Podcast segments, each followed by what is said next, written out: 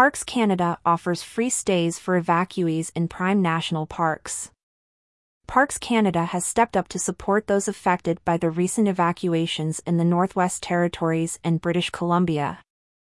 They are offering complimentary admission and front country accommodations in their prime national parks situated in British Columbia and Alberta. This initiative will remain in effect until all evacuation orders are rescinded.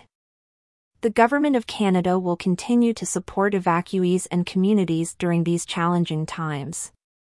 My thoughts go out to all those who have been impacted by these devastating wildfires, said the Honourable Stephen Guilbeault, Minister of Environment and Climate Change and Minister responsible for Parks Canada.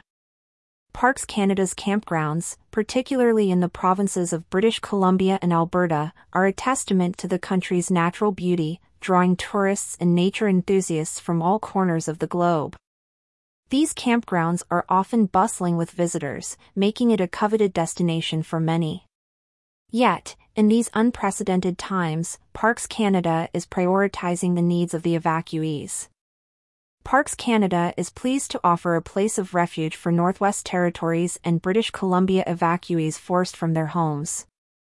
I would also like to extend my profound gratitude and appreciation to all wildfire management specialists and other team members who have been deployed to help manage wildfires across Canada during this unprecedented wildfire season, said Ron Hallman, President and CEO, Parks Canada.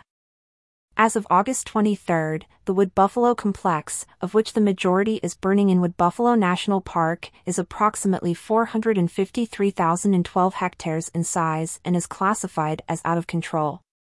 At its closest, it is approximately 4 kilometers south of the town of Fort Smith, Northwest Territories, and 3.5 kilometers from the first structure in the town of Fort Fitzgerald, Alberta.